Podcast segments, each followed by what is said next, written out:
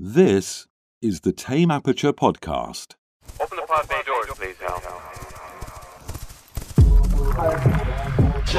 Hello, Hal, do you read me? Do you read me, Hal? Do you read me, Hal? Affirmative, Dave. I read you. I read you. I read you. Open the pod bay doors, Hal. Come on down and jump some of this shit. You'll always have that. Sorry, Dave. I'm afraid I can't do that.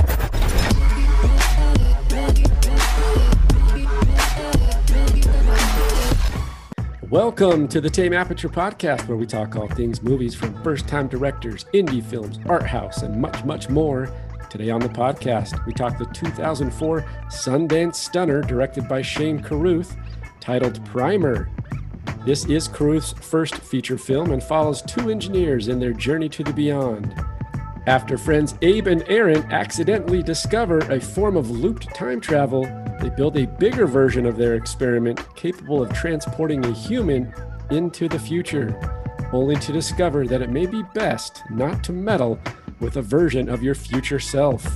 The film gained attention after its Sundance Grand Jury Prize and garnered a limited theatrical release in the United States.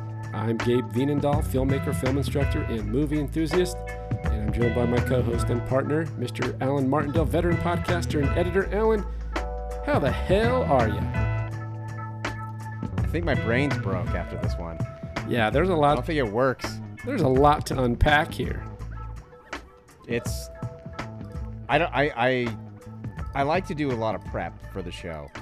I watched this movie and I I thought it was good, but I don't I don't understand what was happening. So I'm, I'm hoping you can kind of clue us in a little. Well, I think we're going to walk through. I think that's how we're going to start because I think anybody who, first off, I have to say one thing. As you know, I like the, uh, I like uh, poster art. I like concept art for movies. You've got the concept art behind you on the TV there, for those that can see this on YouTube, along with, is that Tommy Lasorda back there? it is. It's it's uh signed my my grandpa knew him, so it's signed to me Oh, when I was a little kid. He says to Alan, a future Dodger from Tommy Lasorda. Never panned out to be a future Dodger, but What uh, about Little League right Dodger here. though? No, I think I played for the Reds. You're- two years in a row. You're on the Reds two years, Little League. Yeah, hit a home run one time. My claim to fame. I hit a foul home run if that counts. Technically, I I I literally don't think it does count. Oh, darn it. It did go over the fence, though. It just happened to be on the foul pole. Mine was uh this is so pathetic. Mine was a in the field home run. we, we were playing I'm the not going to worst lie to team you. in- That might be worse than the foul. It's bad. Uh, we were playing the worst team in the league. They were the Blue Jays, and they were terrible. And I, I hit it, and they just could not figure out how to throw the ball and get me out. And I, I, I, I think I even batted in a couple other runners too. So that was fun. Got some some ribbies on that, and you scored. Yeah, yeah. I peaked when I was eight. Was- I was an Angels man myself, so uh, yeah, good times in Little League. I, Yeah, I got it. yeah. I digress. I got to say on this concept art uh, because I saw the poster behind you, and that's kind of what got me thinking about it. We know I like it. Uh, there's a there's a uh, a slogan, a tagline on this concept art. It says the headiest, most singular science fiction movie since Kubrick made 2001. Uh, okay, I, I, I followed the logic there. I think this is more realistic, and this that sounds stupid because this is a movie about time travel. But I think it's more realistic. Yeah, I'm not. I'm not saying it's fair to compare this to 2001. I'm simply Right. saying that is a very lofty tagline. If you put Kubrick, his name alone in your tagline, you, be careful.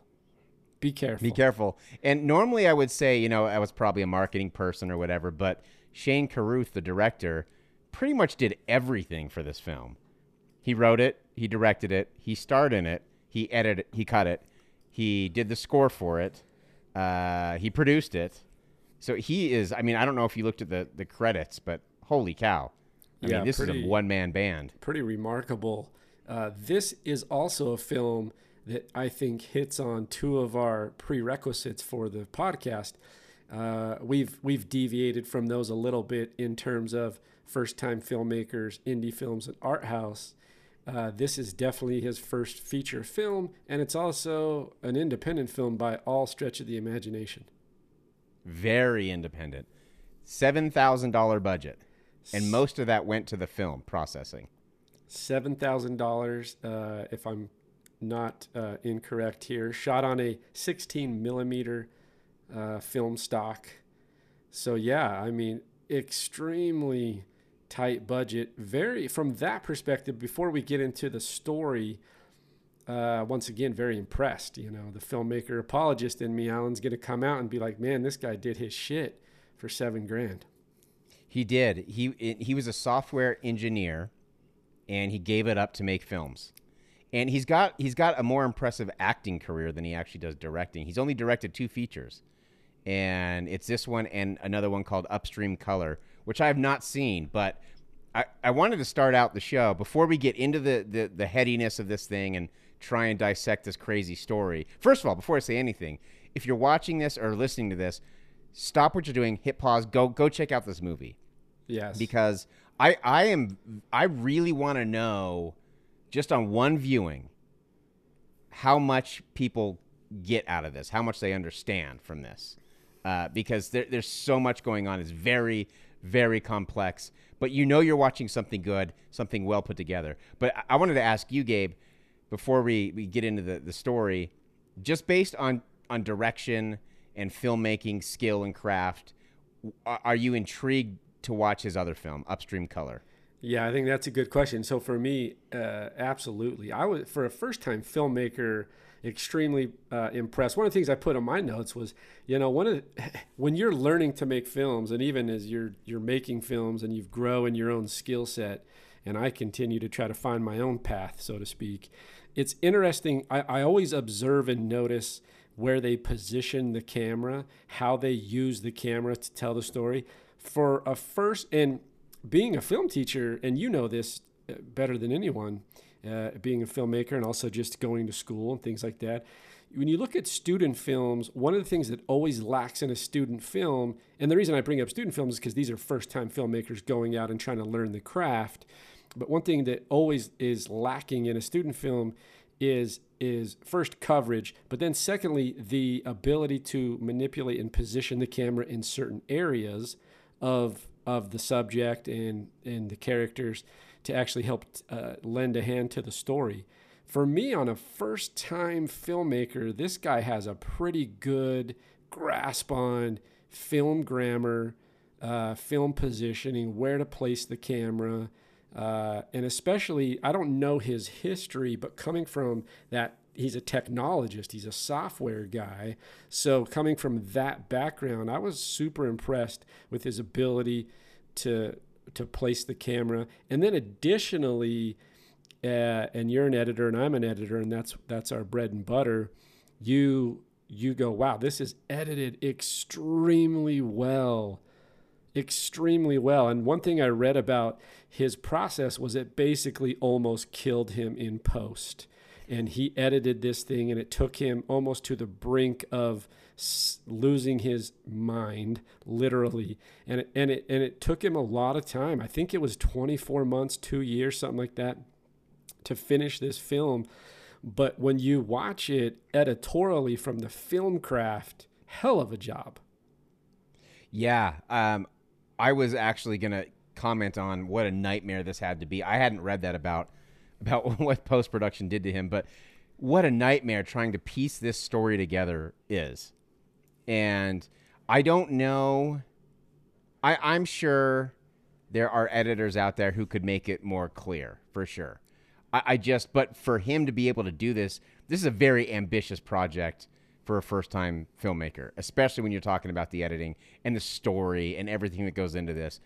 Very ambitious. So I can understand how he could get really caught up in trying to cut this thing very precisely and it would drive me crazy. I the whole time when I was watching this I was thinking I was thinking about the edit and I don't know that's kind of how my mind works. Like as an editor, that's kind of you know your mind goes to that. And, and watching this one, I don't know how I would have even begun to piece this thing together.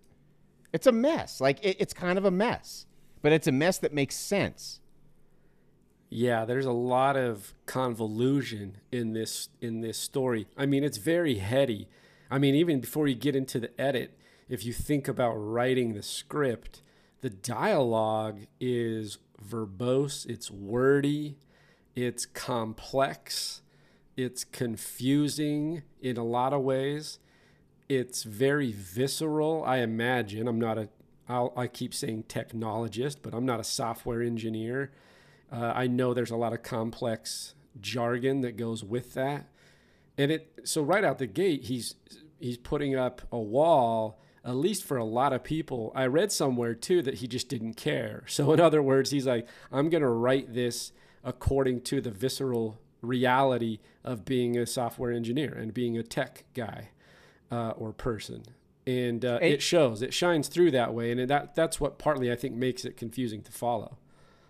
And another thing he does that I think is really it makes it challenging for him and for us as an audience is he's really vague about certain things too. They they reference certain characters that you never see. They reference certain uh, situations that you never see that are never on camera that are vital to the story. And I didn't even. I, here's what I had to do. This movie confused the hell out of me so much that I was like, all right, I'm gonna go to the the ultimate trusted source in the world right now, and that's YouTube. I'm gonna go to YouTube, and YouTube's gonna explain this film to me so I can understand what's going on.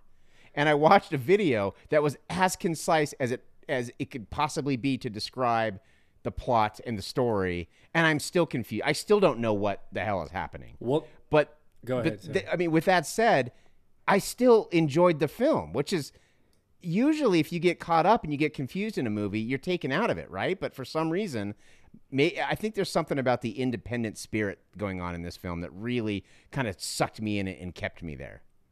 Yeah, I think that has a lot to for me too. I, I agree with that. Uh, I had to go in and start really dissecting it afterwards and really doing my homework because I think I basically came out just as confused as you. And so I want to walk through it. I think this is a good way for us to kind of dissect it. We may or may not come up with a conclusion here, and there may not be, and we may not even uh, what's the what's the way to say this? We may not even discover the the the science approach to it. But uh, I did find on uh, good old Wikipedia. We got YouTube, Wikipedia, Google. I mean, all the basics in in in uh, pure and unadulterated academic research. And so I pulled All up, the things that as a as a teacher you would tell your students not to use. yeah, go to get your sources from only the best. Um, Right, right, exactly. Google it. And so under Wikipedia, there's this diagram. Now, Alan, I want to share this with you because I'm actually going to want to walk through this. I found this to be pretty useful. Can you see this thing? It says time Yeah. travel primer Yep. in primer. So those watching can see it because it'll come up. But those listening, it's basically uh, uh, a diagram in basic kindergarten illustration of the process of this film when it comes to the tra- time travel aspect. This helped me a little bit, but I don't know that I have complete clarity quite yet. But I think if we combine our brain power and our 74 IQs, that we can make a 150 IQ and understand this thing. That's how it works, right? So I'm actually, we're literally going to walk through this step by step and see if this even Okay. helps. So here we go time travel and primer.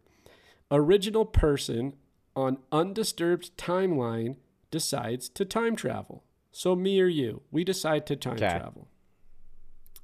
They activate a delayed switch and leave the area to avoid encountering the double. Okay. Okay, I'm al- I'm already confused, but Yeah, where did the double come from? Okay, we'll get into it. Let's keep right, walking through it. right. Okay, okay. It. th- By the way, there's a machine here, right? So that's what they're activating. So they they build uh, the, the two characters, Aaron and um, Abe. and Abe. They create kind of in, inadvertently they create a time machine, And the way it works, from what I understand, is you get inside the box, and it's almost like a time loop. And you're on you're on one side of the loop, and, and I don't I don't know if if you're time traveling when you get in the box the first time, or if you're just sitting in the box. But then you get out of the box, you do whatever you want to do. In this case, they're trying to find out which stocks uh, will be profitable. Then they get back in the box and they go back in time. Right, And so- it's not long. It's it's like a couple hours. So it's not like they're they're going like super far. Okay, okay, but when Uh, you break it down like that, that's understandable.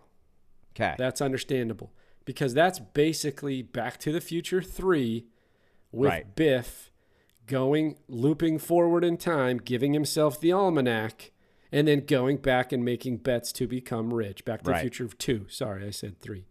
That makes sense to me. Okay. Right. So why couldn't we just have Doc Brown hit his head on the toilet, invent the flux capacitor, and make a DeLorean to travel into the future? That's too simple. Because eh, because Shane Carruth, the director and writer, he did say he was not interested in dumbing it down for anybody. Well, he doesn't because. He- he and, and by the way, at all. that's not a knock on Back to. I love Back to the Future, right? Right. And it simplifies it. It makes it easy. So shout out Right. to Bob Gale and Rob Zemeckis because they made it easy and fun. Shane Carruth's like, I'm going to do that, but I'm going to make it extra complicated and just swirl in all this stuff to confuse everybody. But you know what the thing is? I don't think he tried to make it. I don't think he set out to make it complicated. I think he set out. No. I think he he had the the general idea, and he he went with it and he wrote it how it logically would play out, and it just happens to be very complicated. Yes, I agree. Let's get back to this diagram. Do you have it up on Okay. Wikipedia? I do. You Just pull up Wikipedia and then you'll see the diagram. Yep. I got so there's a there's a machine as Alan described. The person activates a delayed switch.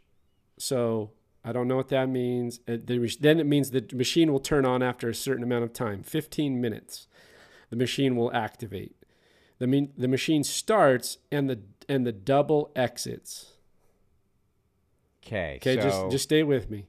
Now we have two paths, divergent paths, right? Uh, the original. okay. Yes. Okay, so the double has six hours of influence on both his new timeline and his original timeline, while the original waits out six hours of subjective time as he travels into the past, becoming his double. Okay. Okay. Original enters the box, joining the looped time stream inside, prepares entry like going and checking stock prices, uh, avoids uh, causative action. I'm so lost. It- it's this is tough. Um. I'm so lost. and so this is how I felt, how I'm reading this to everybody and the listeners, how you're feeling now, saying to yourself, what the hell is Gabe even talking about? He sounds like he doesn't, he's not making any sense. He sounds like It- he's speaking gibberish.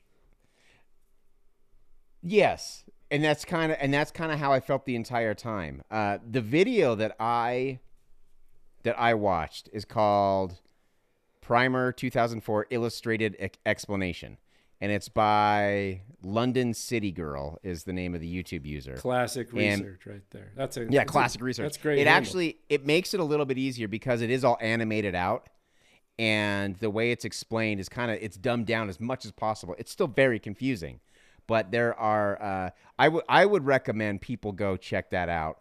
It's like 23 minutes, but at, watch the movie first. You'll be confused as hell. Then go watch that. Then check out the uh, the, the diagram on Wikipedia. And then maybe we're starting to inch closer to, to kind of grasping it. I think I get the general concept and the, the general ideas of the story. Uh, the minutia of the time travel and all that kind of stuff, I don't quite understand. just think of it as it's a looped time travel. So it's a looped time travel. There's a there there there is a clock on on board. It, it happens within a very specific allotted amount of time. There's something to do with that. Somewhere in there it's looped. It can only go it's it's amount of hours into the future and then it loops back and then amount of hours in the future. You think about Back to the Future, they can go forward and then they're just in that time and space and they just kind of progress naturally through that time and space and then they just find a way back and then it resets whatever they did the cause effect resets back to where they were here it's this interesting just think of it as a loop i'm not i'm not making not not sure that i completely understand but it's not the same concept as back to the future it's a looped Right. time travel It, it is a loop. So picture it as a circle. So if you get in the box, you are on the right side of the loop and you're going forward. At the same time, so your double is coming backwards while you're going forwards. Right. On the your your your double is coming backwards on the other side of the loop. If that makes any sense. Yes. It, th- that's the way I understood it, and that's the that's a that that I that got me a little bit closer to understanding it. I'm never gonna quite get it, but that's about as close as I can get. and here's what i'm going to read and then we'll move on we'll move on past, past this Okay. it's science man it's science It, it really is. It's it's a lot of theoretical science, and it's uh, for for brains that work this way. I think this is endlessly fascinating. endlessly Mine fascinating and this way. also probably much simpler for them to comprehend. Here we go, quick read on this and then we'll move on from this this thing. Abe uses the box to travel 6 hours into his own past. As part of this process, original Abe sits in a hotel room so as not to interact or interfere with the outside world after which original Abe enters the box, waits inside the box for six hours. He's thus going back in time six hours and becomes future Abe, who travels across town, explains the proceedings to his friend Aaron, brings Aaron back to the self storage facility where this is where they house the box. At the end of the overlap time span, original Abe enters the box and ceases to exist. Oh God! Now now I thought I That- had it. I had it until ceases to exist, Yeah. and then I got confused because I thought these doppelgangers were looping constantly. I thought they were too. So this is where, anyway, uh, the timeline can be confusing. I think this is uh, the the one uh, foul that I have with the movie, right? Which is basically. Uh, and and and uh, props to, to Shane for not wanting to dumb it down and kind of staying true to himself. I mean, as a as a storyteller, you want to stay true to yourself. You want to you want to stay true to the authentic voice that you're creating, and you don't want to you don't want to water it down for whatever way that is for the audience. You want to keep true to it. However, Inception's easier to understand than this movie, Yeah, I never thought Inception was. and it, well, it's not not overly confusing, right? And the point being there is that if you were to compare the two, and I'm not comparing them in terms of scope of a film, but in terms of concept and and and storyline, um, just in terms of science and kind of breaking something down and time and space and things like that. I know they're not the same thing, but I just mean he Nolan's able to lay it out cl- pretty clearly and articulately. And this one, it just gets me lost. And as a result of that, here's my cry. As a result of that, I'm trying to play catch up while things are moving forward. Right. So th- the plot is going, and I'm pretty engaged. It's a good movie. And so I'm trying to figure it out while as things move constantly with momentum, and I can't catch up. I, I that's a very eloquent way to put it. That that explains my entire experience watching Primer. we're like in our own way, Alan, in our loop, we're trying to catch up while we're living in the present while going in the past of this storyline, trying to calculate the past of the storyline while our future self as or the present self is trying to figure out what's happening in the past. Right. Exactly. It's all convoluted. It's that it, it, it's uh, it, it's and then I cease to exist. I'm out. And then I'm done, man. I, that's what I mean when I say I think this move. I think it broke my brain. I, I really think it broke my brain because I just wasn't right after watching this. I just I feel like I'm I'm too stupid for this world. Now, one thing we can say is that they're basically a bunch of young, young tech heads who kind of work normal quote unquote jobs during the day, and then they're running a, uh, uh, an entrepreneurial venture in their garage at night, and they're trying to figure out another another thing, and then as a happenstance, they run across this concept of of time travel through this machine that they create. Um, I also read somewhere that Abe and Aaron, uh, the the the, uh, the premise of this story, and where Carruth was trying to really go outside of the technical and the scientific, was about a relationship between two friends that ultimately gets disrupted and dissolved because of because of all these comp- these complexities. Yeah, and I, I I do like the friendship between them. The the thing, I'm, these are both first time actors, right? And I guess uh, Shane Carruth auditioned like a hundred people to play Aaron, and he didn't find anyone he liked, so he cast himself in it. And Abe, the guy who played Abe, is a first time actor too. So they did. I thought they did pretty admirably for being for this being their first experience ever acting, but it's not it's not great acting, and it took me out of it a little bit.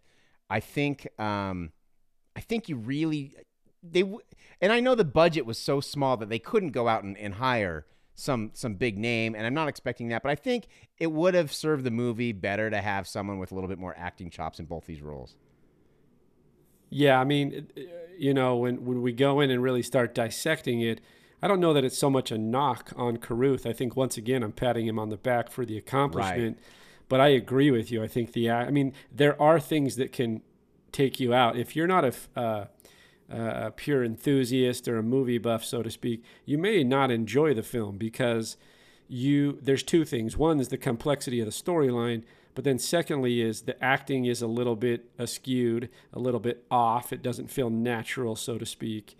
And and then additionally, there's some technical elements of the film that can draw you out when it comes to sound or dubbing.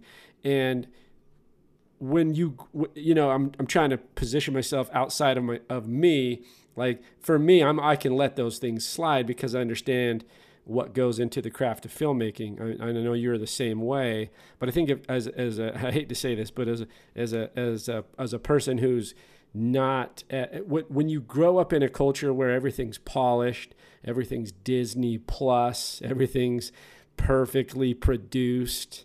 Uh, and if you're not interested in film beyond those kind of well polished pieces, this may not be the film for you for those reasons because the acting's a little bit off and also there's technical things that throw you off when it comes to sound design and, and other elements yeah no I, I agree and to me the fact that it wasn't polished is what really endured me to the film. Yeah, I'm with that's you. Why that, I was, so that's why I was into it. In contrary to that, those that are more in line with us, then you're going to be endeared to it for those reasons because you like the raw and the visceral and the and the gritty, so to speak.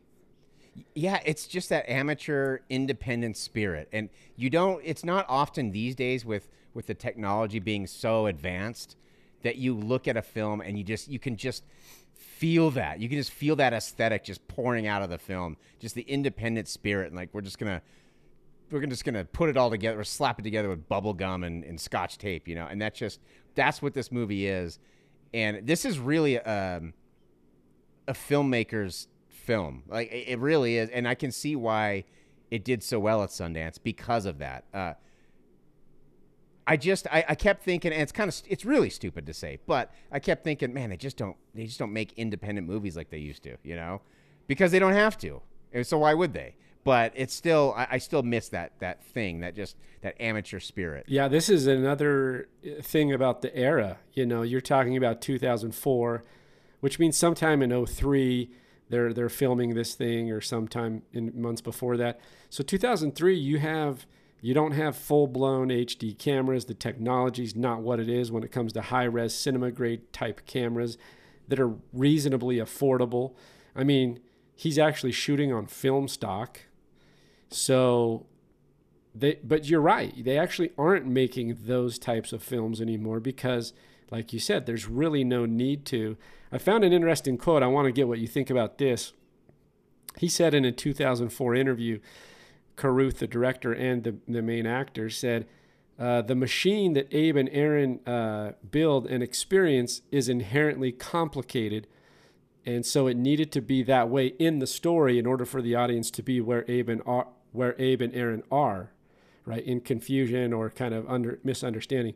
And that was always his hope. So he actually uh, in, intentionally made it hard to understand because I think his perspective was I want to put you in Abe and Aaron's shoes uh, and experience what they're going through as they're going through because they're even unsure and you can see that in the characters uh, about why it's happening necessarily and they're trying to discover and figure out why so i think he did well there because he definitely confused me in that regard Yeah, bravo. he succeeded. I was confused the whole damn time. what uh um I had a couple I have a few questions here for you. Okay. Okay. Uh uh, let me pull these up. I'll edit this section out.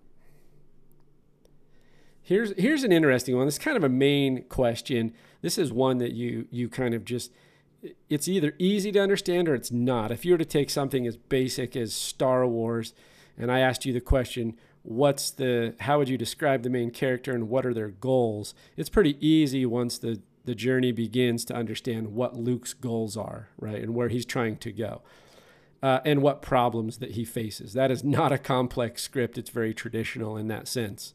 But if I was to ask you in this film, describe the main characters, how would you describe the main characters and what are their goals? What are they trying to accomplish? What are they doing? I don't know because I sense, especially with with Aaron, I sense his motivation changing constantly. Uh, he's got a family. His family doesn't seem all that important to him because at one point he's fine with just skipping town and leaving him behind. And even though another version of Aaron would be there with them, he it's it sounded like he's fine just leaving him. Uh, so it's not it- it's not to do right by his family. Um, I don't even know if it's to do right by. At one point, he wants he he tries multiple times to stop a guy who barges into a, a party with a shotgun, and, And that's I to don't I- prevent the killing or the right. Is that is that a killing of the girl? I don't know. I couldn't tell if anyone died. I don't think anyone died when, when it happened, but he continually went back in time to stop this event from happening. And I don't know if he was really trying to stop something bad from happening or if he was trying to perfect uh, the, the craft of going back in time and altering Right. an event. And so I think really, I think to me with Aaron, and as I'm talking through him, it's becoming a little bit more clear. I think, I think his motivation is more to be able to understand and experience this thing more. I think, I think his whole life becomes about journeying through time and using the box, and that that becomes his driving force. That's that's kind of my impression. I, I don't know though because I'm not. It's not real clear cut. I mean, what were your thoughts? No, I think that's a good point because as we, as, as you're looking at it, going, okay, what are his? You you, you almost think, to some extent, maybe it's a financial gain of some sort because they do play that they play into that. They play into the what I what we'll call the almanac theory from Back to the Future too, where they're trying to get uh, the the the money. There's even a basketball uh, where they're calling the bets on a game. Yeah, I Thought- thought that was pretty. Thought funny. you'd like that. There's some basketball in there for us. But uh, so I thought maybe there's a financial thing they're trying, and they even talk about what would you do if you had X amount of money, and how would you spend it, and what how would you go about life. So I thought maybe that's what it was. But I think you're onto something where, uh, and additionally to what Carruth said, which was like I wanted to make this confusing for the viewer as it is for the character, and I think Aaron who is going back in time, like you said, because he's trying to figure it out. He's trying to figure out the complexities of what this thing is and how to perfect it and how it works even more detailed than he already knows currently. You know, so that could be part of his motivation. And uh, because I don't know that money really is the big draw. Yeah, I don't think it is. I, I, I just think it's it's it might just be having that power. I, I don't know what it is. And with Abe, I'm really confused. I don't know what Abe's motivation is at all. Yeah, there's something to do there with isn't there the the girl he has someone in his life? Am I off there? So Because this is no, where I, I got I think you're right. Again, this is this is part of of I think where the writing uh, struggles a little bit. There might be a little faulty writing here because there's a lot of implication going on in the dialogue, and they discuss things that are very vague that the characters understand, but we're not clued into at all. I don't know. So that girl whose ex brings a shotgun to the party, I think that was Abe's love interest that's what I assumed. Yes. but also her dad there there's there's a theory and this came from me watching that video uh it, he might just be using her because her dad is, has a lot of money and can invest in whatever inventions they're they're creating so it might be that he's not even interested in her he's just more interested in getting close to her dad Yes. Okay. and I and I think, I think the dad I think the dad is the guy who they saw sitting outside the house who may have used their time travel machine Yes, that's what I concurred because there's there's one point where they're traveling down and they notice that uh, her dad is somehow following them and he's unshaven. He's not. He looks different. He's somehow somewhere in the past entered the box or the machine. Right. Right. but again, there, there's never a point where they're like, where, where there's any exposition being like, oh, this is so and so, and this guy's important because of this. You know, there's none of that. Not e- they don't even do it subtly. They just they speak uh, about these characters and these events as if we should already know what what they are. Right. I think I think it's becoming a little bit more clear. Uh, if you look, one thing I found interesting here is you look at the, the definition of time travel. So I want to read this definition of time travel. Okay. It's very very basic. I think it's watered down for for uh, guys like us. it's just Thank the God. basic basic definition. Time travel is the concept of movement between certain points in time analogous to movement between different points in space by an object or person. Right? And then it's typically done through a device known as a machine. So it, it, it's making a there is doppelgangers, right? Because Abe and and and and eh, um, Abe and Aaron, not Aaron, uh, Aaron. yeah, Abe and Aaron are moving through time. Uh, one one on one timeline, one on another. So they're moving in different spots on time. They're basically doppelgangers. They're they're they're two people moving at this one person, but in two different points in time. Right. So I think that makes a little more sense to me.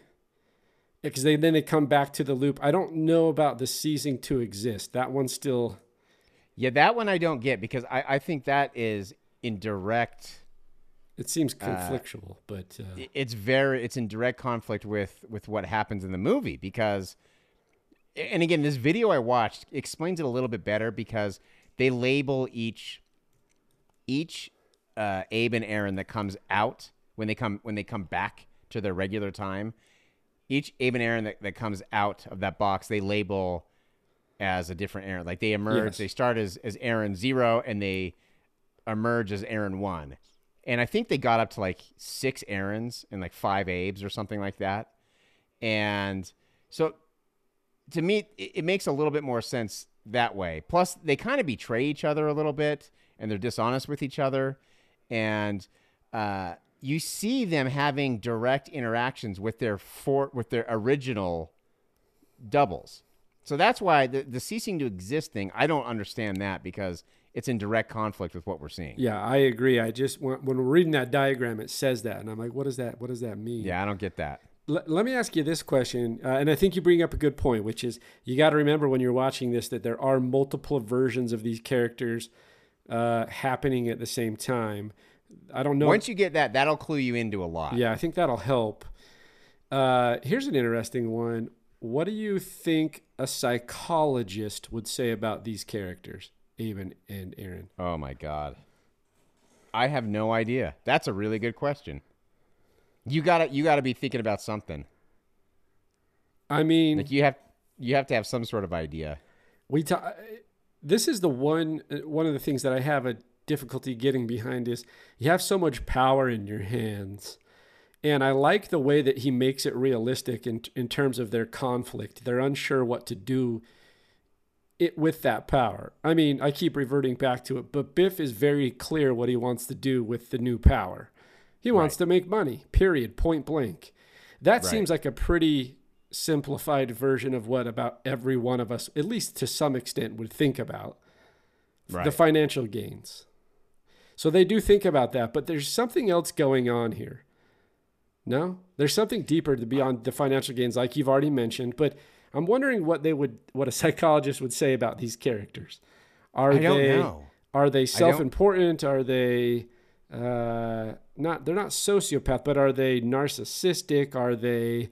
Uh, I would say there's there's I mean maybe maybe this is simplifying it too much, but I would say there's probably some sort of narcissism in there, or maybe even you know that just delusions of grandeur, or or striving to be a great person. And you know when when Abe says, "I'm going to show you the single most important thing that anyone's ever seen ever," or something along those lines, that kind of clues you in a little bit. I think. because at the end of the film, this is a little bit of a spoiler if you haven't watched it yet.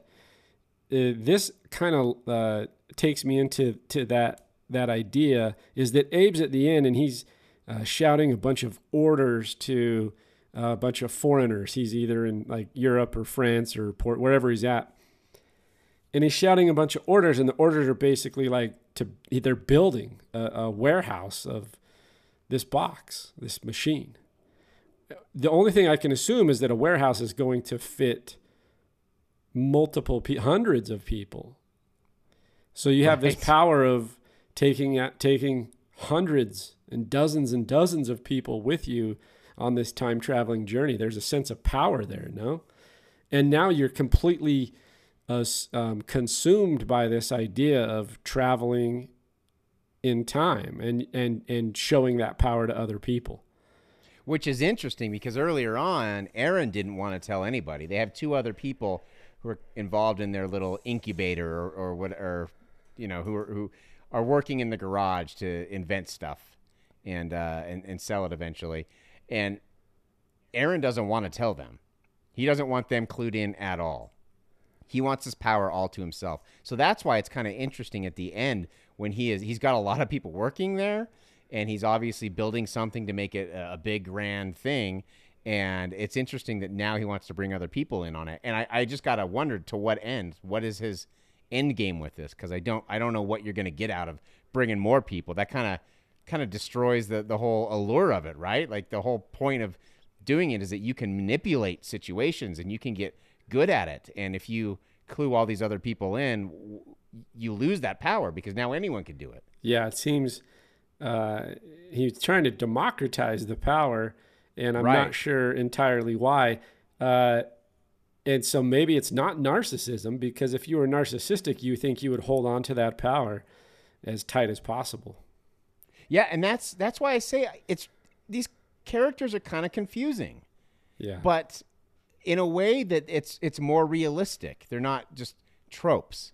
yeah, they're, they're not, so sure. That, I mean, that's one thing I do like is that the characters definitely, uh, like we talked about, they're visceral, and so they have uh, back and forth and internal conflict, and they struggle with who to be and what they're trying to become, and they're uncertain, and those makes that makes it real, and and I like that. Yep.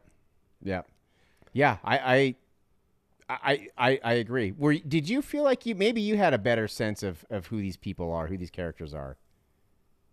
No, I think I, f- I think for me that's I think like we've been talking about like it's I'm I'm I'm kind of still uncertain what their motivations might be. I mean, I think we've established the fact that they had a little bit of financial gain po- potential, uh, a little bit of power, and then all of a sudden they want to democratize it.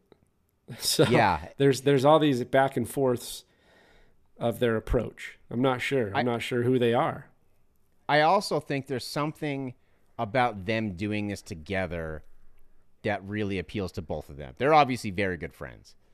And so I think having this little secret and doing this thing together, I think was really that was fun to see because you could tell they they really enjoyed kind of having this between them. And then as soon as the relationship deteriorated, that's when Aaron started bringing other people in. So maybe it's like maybe he just enjoyed doing it with Abe, and now that that's not a thing anymore, I, I don't know. No, that seems that kinda- seems right because I think it's one of those ideas where any entrepreneurial uh, venture usually ends up in division. You know, it's like Yeah, two two people sure go does. out, they start something, and then sure enough, before it blows up or as it starts to blow up, there's a huge conflict and divide. Yeah, yeah. Um, Might be something to that. and it don't know. doesn't seem entirely uncommon, especially in the tech world. It's like look at Steve Jobs and Steve Wozniak. Right. It's like that's like the epitome of two people who started something and fell apart. Like, and, and it- Mike Mark Zuckerberg with pretty much everybody. exactly. Yeah. So it feels like it's a pretty pretty common theme among the tech world. Um, Yeah. What uh, what is? Oh, here we go. Um, uh, okay, pretty basic questions here that I have. Um, I was I had one. What didn't you understand about the movie? I think we've covered that. uh, what did you like best, and what did you like least? Um, I again, it's not even necessarily a part of the film. I just, like I said, I really enjoyed the independent nature of, of the entire thing. I love the aesthetic of it, and I loved some of the dialogue, even though I didn't know what the hell was happening. I liked that. Like I, I thought, I thought that was fun. I, I, I really was put off by how, like you said, trying to catch up. You spent the entire movie trying to catch up. I, I did not like that at all. That was not enjoyable to me. Okay, Um, so now I got this question for you, which leads into this pretty well. If you had a chance to ask one of the characters in the movie a question, what would it be? You can ask Uh, Abe or A- uh, Aaron a question. What do you ask them? I would ask Aaron what he did with original Aaron after he put him in the attic. Because he's in the attic the rest of the time. And I- I would like to know what ended up happening to, to original Aaron. A- original Aaron is in the attic. He's in the attic. He's been knocked out. He's been shoved in the attic. And that's why, that's when uh, Aaron's wife is saying, I hear, I hear uh, And he says it's rats, rats. up. Or, Ra- she says thinks it's it's rats. rats. He says it's birds, even though he knows it's it's him. but I want to know whatever happened to him. What What about you? If you could ask any of them, anybody, Uh, what would? Uh, I'd also want to know why the guy was bringing in a shotgun to a party, but that's kind of beside the point. But who? What question would you ask them? Well, unfortunately, in our days and times, that might be not entirely uncommon in a sad I commentary on our true. social environment. That's but. Uh, I think the question I would ask first is to Aaron, uh, what the hell, dude? What? Let me clarify. I'm already I'm already following you. Why? What's with the family here? What are we doing? Like that. That's the big. That's one of the biggest ones for me. Is the question of like, you have a daughter. Where's your kid? What are you doing? You. All the doppelgangers are non-present. It feels there might be one in there. It might be Aaron two or three. I'm not sure where the, he's in the family. But then, how do you, as one of the other Aarons, as the first or the, the original Aaron, not feel like, oh, I got to be in my daughter's life? Like I don't. What what's the family situation? What's this dynamic you've created? Is basically what I'd ask him. So, and this is a question I had for you. That that actually transitions well. So, if you, if if another Gabe showed up, and another Gabe is like, "Hey, I got this. I can take care of the family," and it's you, so you know that they're capable, and you know that they'll take good care of your family, um, and it allows you to just to just I don't know, go to Mexico or wherever with Ted Cruz and hang out uh, during the ice storm. Uh, w- would you be okay with that, or would you just would you miss your family and not want to give that up? you have to think that the emotions are still real. So even original you is to feel like look, not to get overly overly sentimental here, but when I when we moved to California, there was a transition there where I was by myself while my family was still coming over. And there was months there where I was just by myself. I hated it. There's an emotional uh, valley that's created, you feel you know you, you miss them a ton. So I, I would imagine even if you knew they were in good hands, which I felt like they were, I had some family here and things like that, and even though it wasn't me, I still felt that gap. So Yeah, you would imagine that the original, the OG, would still feel that. Yeah, because you you even though you are with them, you actual you, there's a separation there. You don't get to see them. You don't get to hug your kids. You don't get to see them go to school and, and help them with all like you don't get that. This is And so where the to me- narcissism might come into play I because agree. he's so dedicated to whatever he's doing for himself that he can let that go.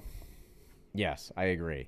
I mean, we've all been we've all we've all probably devoted too much time to a project or to to a job or, or a gig or something and miss something like a birthday. Like I know I, I've been on shoots out of town. Like for there was like three or four years there. Every year I would have this gig pop up and I would have to leave for a shoot uh, on my son's birthday. And I hated it, you know, and I, I wish I could take that back. So I think everyone has that. But I think in the end, that you, you real it makes you realize what's more important and it's I, I just don't to me when he when he was just like yeah i'm leaving because other aaron has this it was like dude that's that's pretty messed up man Yeah, so That's- that's I don't know that's, how you that's do my that. question. What the hell, dude? yeah Okay. Um, well, look, we've covered w- what we can when it comes to yes the breakdown of the storyline. When you finished watching the film, what were you thinking? Uh, I, I was thinking I'm, I'm very confused. I was hoping for some sort of explanation at the end. One word. what? That's what it was. What? And but not necessarily in a bad way. I mean kind of. It, it but i enjoyed it. I, th- this is the, this is why it's so perplexing to me is because i enjoyed the film. It was it was good. It's fun. I mean i don't want to say fun. It's it's enjoyable. It's a good experience to watch it I, I, I don't know what the hell happened, and I had to ge- I had to let it sit and see if I if I could digest it, and then I went to, to good old trusty YouTube to answer all my questions. Of course, of course. That's a that's a good place to go. Uh, not recommended for entry level time travel theorists. yes. Um, that's how that's how I feel. Um, well, look, uh, let's get into some of these reviews because I'm curious to what I'm almost more curious to what other people are thinking about this film than whatever the hell we're talking about. Me, me too. And and before we do that, I would ask anyone listening, I please, please, we say this for every film we watch, but definitely go watch this because I would love to hear what everyone else is thinking about this. Uh, I would love to hear what people, what their theories are. I would love to hear if you understand it. I would love to hear if, if this is the type of movie that is too frustrating to enjoy for you.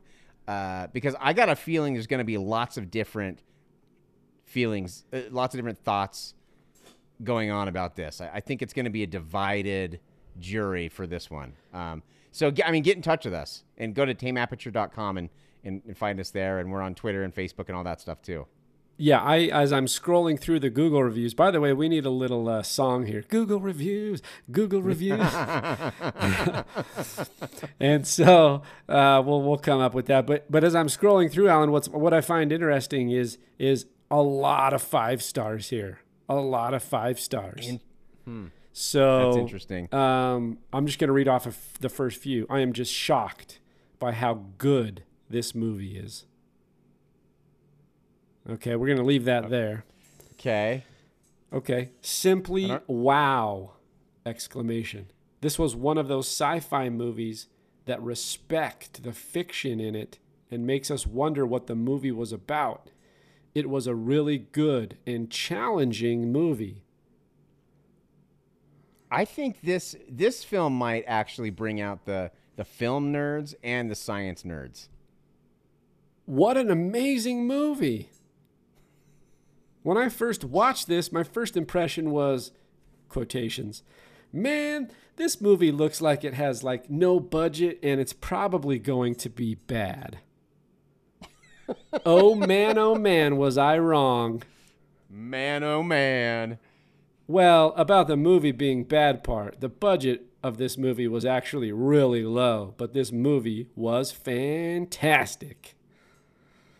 That I, that's great, and I'm I'm glad that there are a lot of great reviews. I want to know why people like this so much. I can say Primer is the second greatest time travel film ever made. Number one is Tenet. Tenet, I I, I still haven't seen Tenet. Number three is Predestination. Never seen that. Primer is so damn underrated that people don't even know its name, pretty much. That's true. I would agree with that. Okay, here we go. We've got finally, we get into a two star here. The previous all being basically four stars or f- uh, five stars. Two star. Eight months ago. It's too boring. Tried to watch it too many. T- tried to watch it many times, but couldn't finish it. It was way too boring and probably not for me. Even though I'm a huge fan of these types of movies and the concept of the time machine, I don't know what went wrong. Frowny face. Did you think this was boring? I don't think it's boring. I don't think it's boring. Yeah, and this guy, he says he's a huge fan of these type of movies. So why doesn't he like it? Cuz that doesn't that's contradictory in his review. Yeah, it doesn't make any sense. Wait a minute. It says I'll give it another shot after a couple years for sure. yes. Yes. He's not turned off all the way. That's hilarious. Uh, 22 people found that useful. If 22 people found that useful, 22 Oh people should be finding this podcast useful. Yeah, seriously. Good God. Oh, that I was love I these lo- by the so way, that was great. I'll give it another shot after a couple years for sure. okay, let's do a couple more. Really having a hard time here. A lot of a lot of five stars.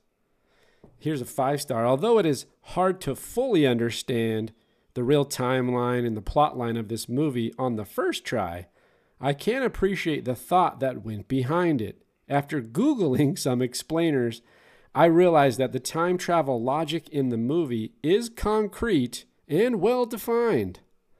I think I think that's probably true. I am not a scientist. I'm not a physicist.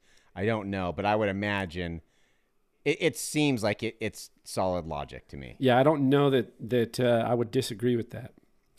Okay, last one, two star. Concept is really great, but low budget and no special scene or briefing about the facts they are talking makes the movie boring for 2020. They will be talking on whole movie, so you need to hear the whole talking to. Okay, I apologize. I probably sound like I'm making fun of someone that obviously doesn't speak English as a first language. I know. Yeah, I, I know, and that's that's the hard thing because I end up laughing at these, and then halfway through it, I'm like, oh yeah, th- this. I'm so first off, props to writing a review in in what sounds to be a second language. I I can only imagine trying to write a review in Spanish or whatever language Right. I might try. But your your two star review did not help. But also, props to you for trying to watch this movie if English is not your first language. oh my goodness, hell yes. I, I mean I can't I tried to turn on subtitles. I do that a lot when I when I don't understand what's happening cuz sometimes it'll spell it out a little bit easier. And they didn't even have subtitles for this on on Amazon. So I couldn't even do that. Oh, they did. I watched it on Amazon. I have subtitles on mine. Really? I, I looked. I, I couldn't find it. Maybe I'm just too dumb. Okay, last one, two star. Either the story is confusing or the director was bad. A movie only a PhD in physics would understand.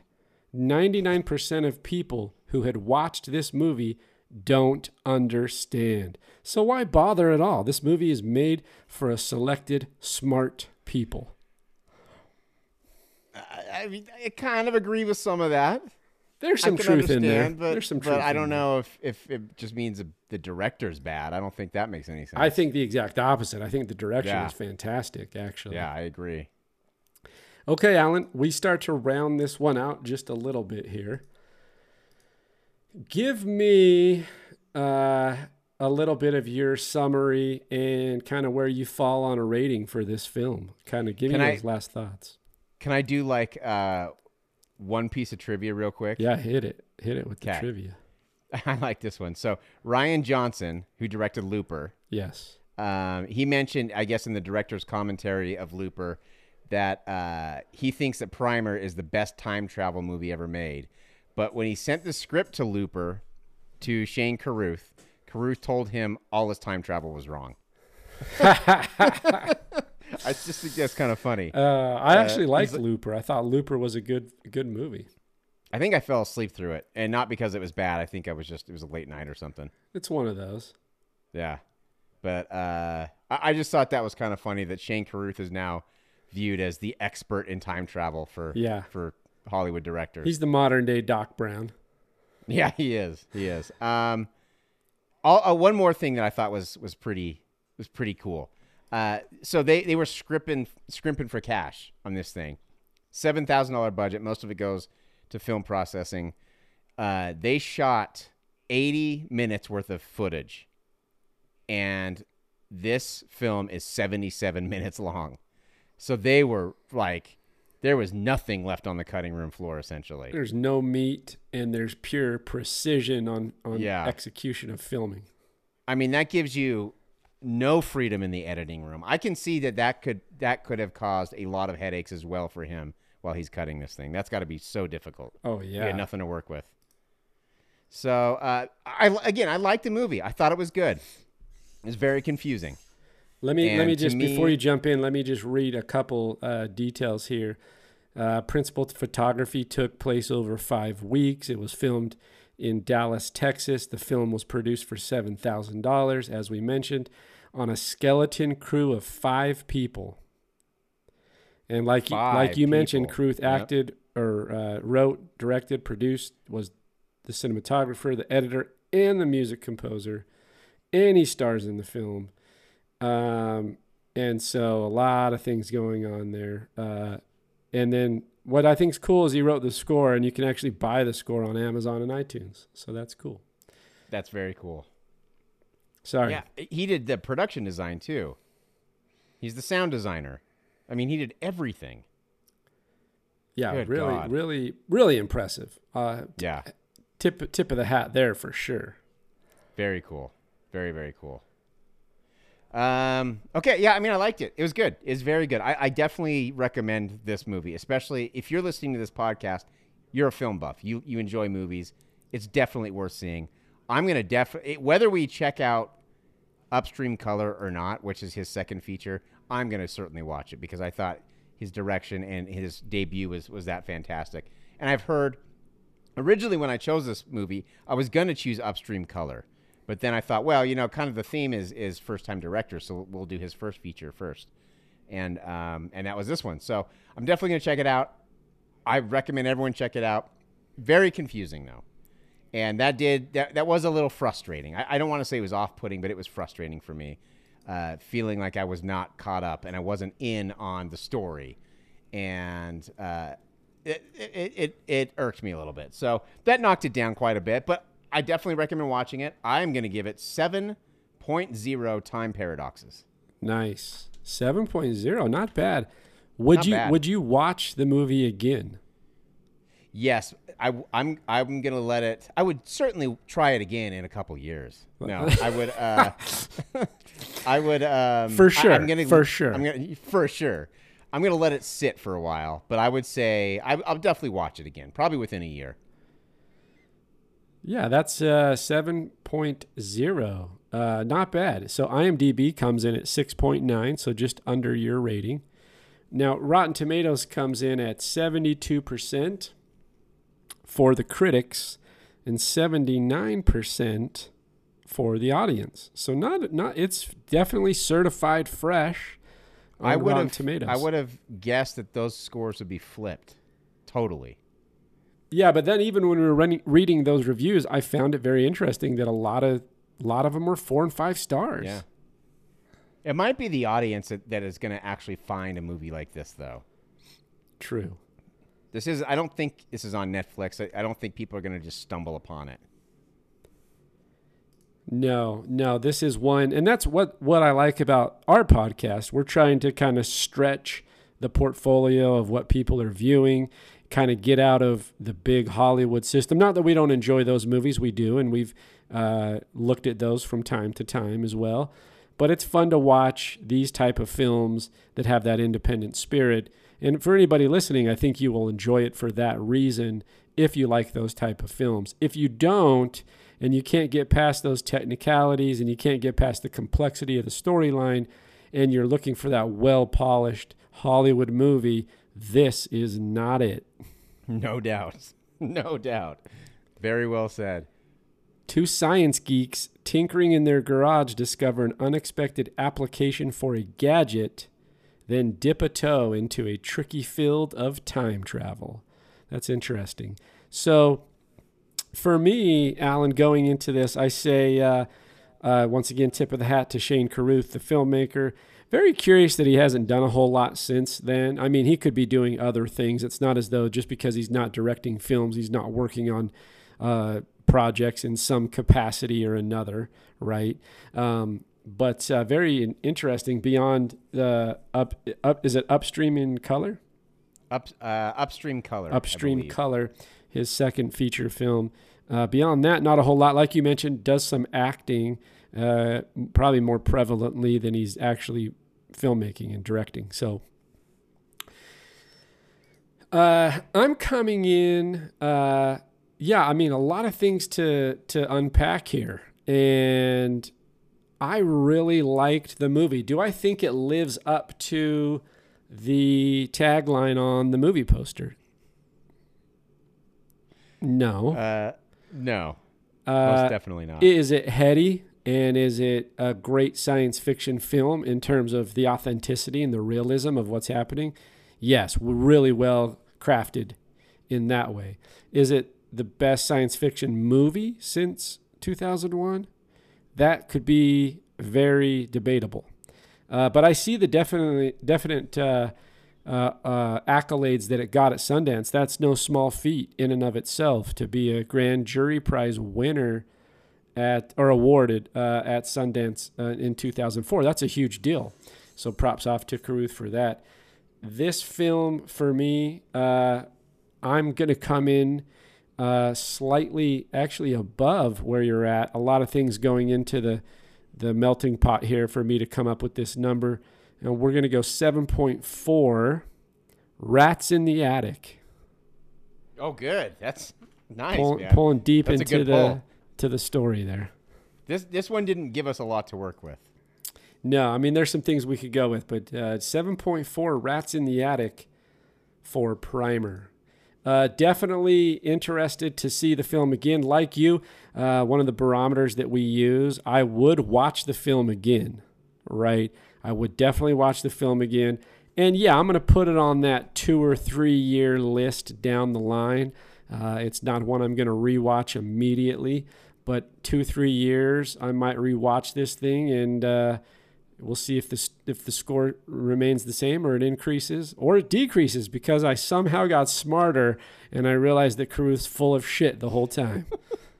Eh, That would be the ultimate thing. Like eh, we we study up, we we study quantum physics and and theoretical physics and all this stuff, and then we revisit this thing and we realize that he is just talking out of his ass. let's be let's be honest. My research would consist of watching Multiplicity, watching Groundhog Day, watching Quantum Leap, the TV series, watching Back to the Future, and then coming back to Primer and going, okay, the, Carruth's full of shit.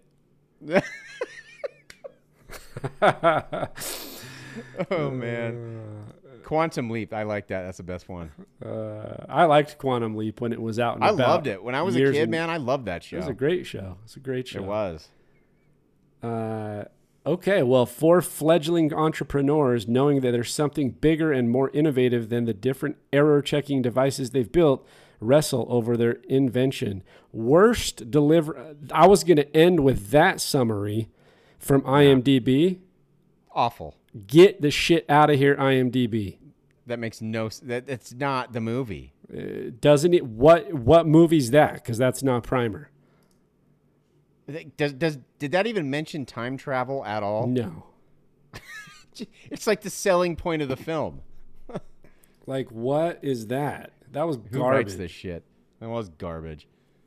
Intellectual engineers Aaron and Abe build and sell an error checking technology with the help of their friends Robert and Philip. We don't care about Robert and Philip. What? There, there, there, there's no reason for them to even be in the movie. I'm trying to end this damn podcast and I'm trying to read out what these synopses are for, uh, and I can't get one.